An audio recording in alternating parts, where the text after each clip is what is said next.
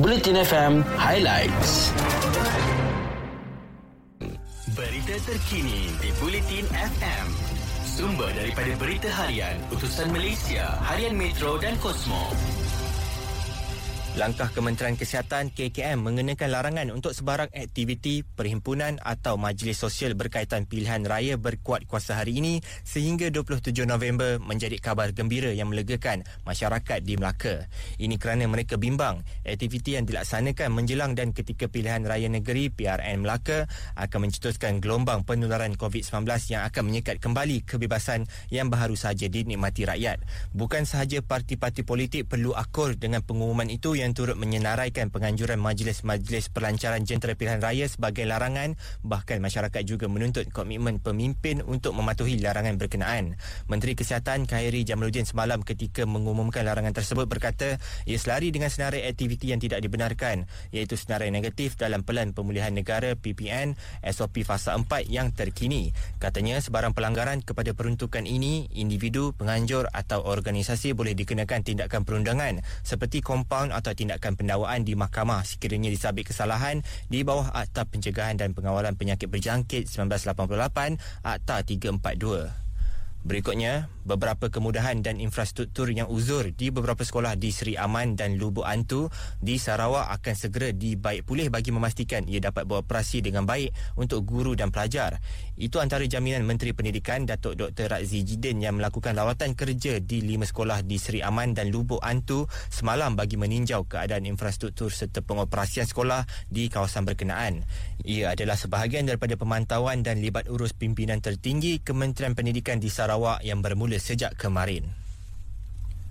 Sementara itu, masalah liputan internet yang dialami penduduk di Kampung Seri Kesinai, Padang Besar di Perlis adalah berpunca daripada keadaan bentuk muka bumi dan pokok tinggi yang ada di kawasan berkenaan.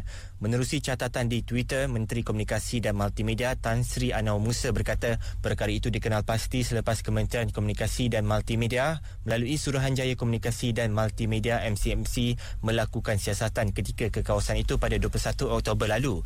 Susulan penemuan masalah itu, Anwar berkata Kementerian Komunikasi dan Multimedia akan memulakan kerja pengoptimuman menara berhampiran bermula hari ini dan dijangka siap pada 8 November sebagai satu daripada langkah penyelesaian. Sebelum ini media melaporkan kekecewaan ibu bapa berhubung masalah capaian internet khususnya kawasan luar bandar Perlis sehingga menyebabkan sesi pengajaran dan pembelajaran di rumah PDPR anak mereka sering terganggu.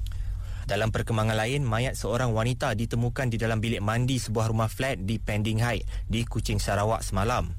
Mayat wanita itu ditemui kira-kira jam 10 pagi selepas penduduk flat berkenaan terhidu bau busuk dari dalam rumah sebelum melaporkannya kepada pihak polis. Mengesahkan kejadian, Ketua Polis Daerah Kuching, Assistant Commissioner Ashmon Bajah berkata, setakat ini identiti mangsa belum diketahui.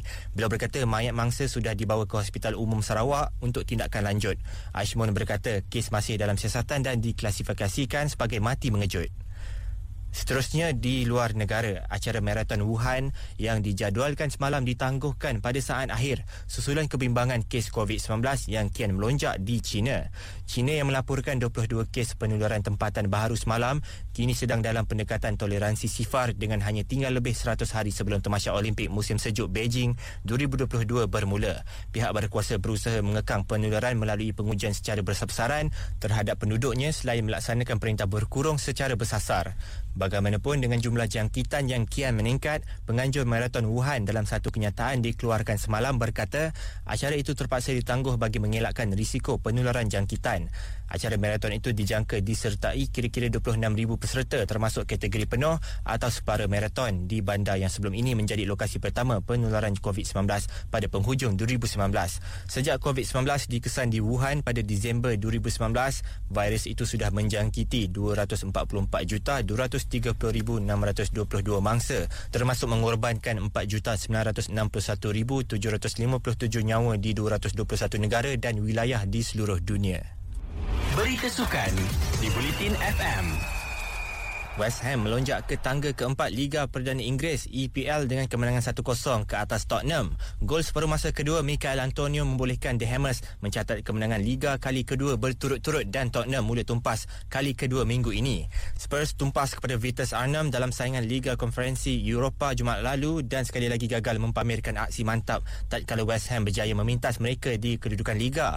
Turut mencatat kemenangan awal pagi tadi ialah Leicester yang menumpaskan Brentford 2-1 untuk meneruskan rekod tanpa kalah kalah dalam saingan Liga sebanyak empat kali berturut-turut. Leicester mendahului melalui rembatan jarak jauh Yuri Tillemans pada minit ke-14. Matthias Johnson berjaya melepasi dua kawalan pertahanan untuk menanduk masuk gol penyamaan Brentford pada minit ke-60. James Madison berjaya mengedepikan kritikan yang dilemparkan terhadapnya apabila menyumbat gol kemenangan Leicester pada minit ke-71 selepas menampan masuk hantaran Patson Daka.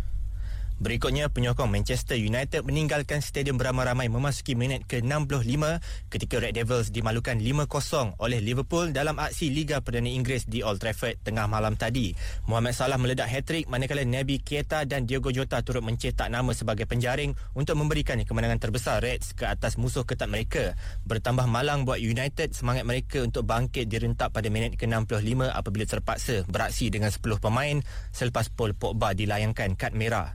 Cristiano Ronaldo hampir menceriakan sedikit penyokong tuan rumah dengan gol sagu hati.